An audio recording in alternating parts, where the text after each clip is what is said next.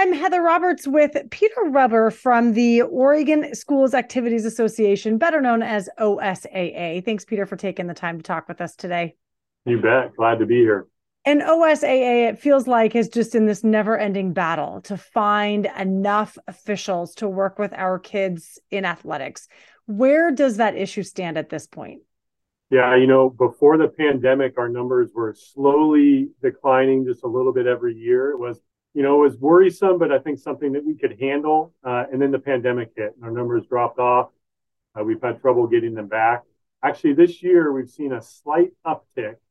Uh, we're about, uh, we think about 8% up from last year, which is a good trend, uh, but we're still significantly lower than where we want to be and where, where frankly we've been, you know, eight, 10 years ago. Uh, so we're seeing some positive signs, maybe some positive movement, but uh, there's a long ways to go. So this week, the Central Oregon athletic directors, so the the local high schools, kind of joined forces to try and host a job fair to try and help recruit some people locally. You've got now the summer to get ready for the next fall, the next athletic season. What are you guys doing to try and do that on a statewide level? So we we have a committee, our uh, officials recruitment and retention committee. They actually met earlier this week here in our office uh, to look at some different ideas. We've made some some adjustments this year that we think have been positive changes that we're rolling in next year. One is a, a sportsmanship campaign around a partnership with our national group, the National Federation of State High School Associations. It's hashtag bench bad behavior.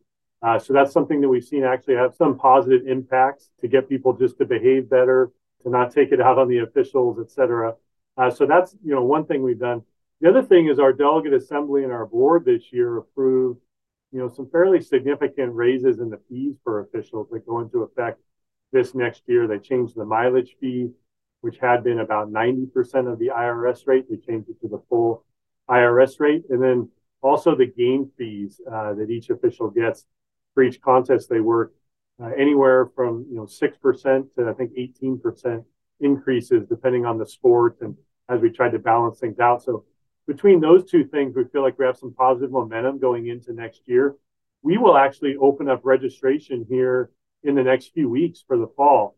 Uh, you know, our spring season is winding down, but but we try to get those things going, uh, you know, by the start of June for the fall season and, and spend a couple months over the summer trying to recruit people, obviously keep the officials we have. But, but we, we really believe that those two things will help us, uh, you know, improve those numbers. Essentially, what you're saying is you gave them a pay raise. Yeah, absolutely. Is that the big sticking point? I mean, you mentioned bad behavior, and that's really the thing, especially those of us parents with kids that have played high school athletics. We see that. We see it from the sidelines, and it's still an issue. It is. The behavior is an issue. And I would say the behavior is the bigger issue. And that's really where we've had a focus with schools that I mentioned the bench bad behavior. We've also continued to promote our STAR initiative that we have with schools safety, tolerance, acceptance, and respect. And, and that's something we'll continue to do.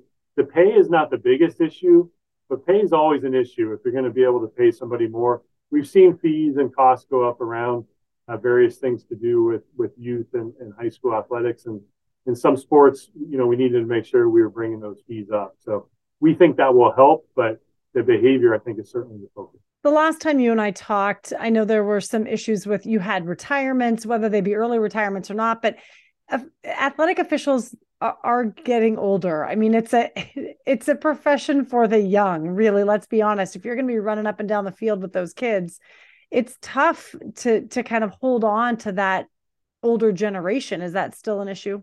It is. Our officials get older every year, you know, so they're they're uh, something that we're looking at. We've had a little success working with local associations in some parts of the state where they will partner up with the local high schools to attract graduating seniors uh, who may not be continuing on in that activity uh, collegiately, but still have a love for the game and want to get involved and, and have a way to waste, uh, you know, to make a couple of bucks. So I think that's that's something that we're going to try and roll out, or at least provide some resources to local associations around the state to where they may be able to do that locally with their high schools. We can put coaches in touch with commissioners of officials, uh, those types of things. We're working on some of the things with that uh, recruitment and retention committee um, to see what we can do.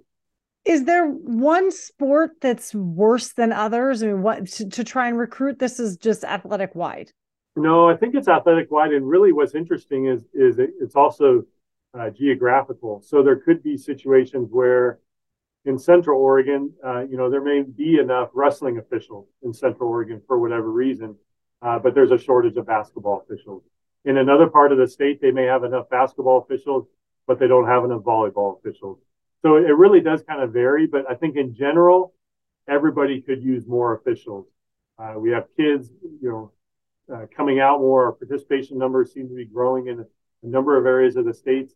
We have schools adding additional teams. So a JV team, but then maybe a JV2 team, um, sometimes a freshman A team, a freshman B team in basketball, et cetera. So there's opportunities for more games, but we need to have the officials to cover it to make it happen. We've heard in the past about games having to get canceled, matches getting canceled because there's nobody to officiate. Do you anticipate next year between the the changes that you're making and you know we're now what three years out from the pan well you know two two years out from really school getting kind of back to normal. Are we going to see this improve next year?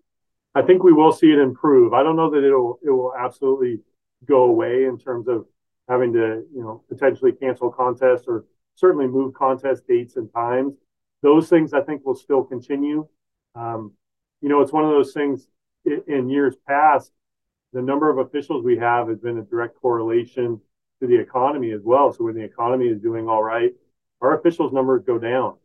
Uh, typically in the past, when we've seen recessions, our officials numbers go up because it's a way for people to earn some extra money. We're trying to, with some of these initiatives, the sportsmanship, raising of the fees, the mileage fees, et cetera, we're trying to get past some of that and just have people, you know, come out and be a part of it all the time.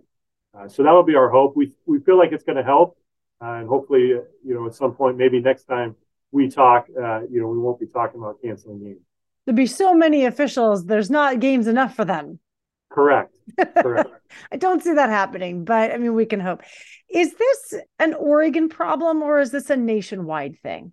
It's a nationwide thing. It really is. You know, we actually have a, a couple of people, uh, Monica Maxwell from our office and uh, Rob Younger, who's the uh, head of the Oregon Coaches Association.